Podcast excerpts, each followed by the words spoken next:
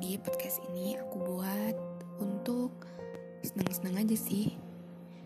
Um, Dengan konteks yang beda-beda.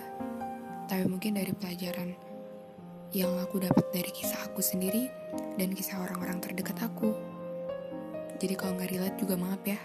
Soalnya baru belajar Hehehe. Makasih. Selamat mendengarkan dan semoga suka. Happy like it guys.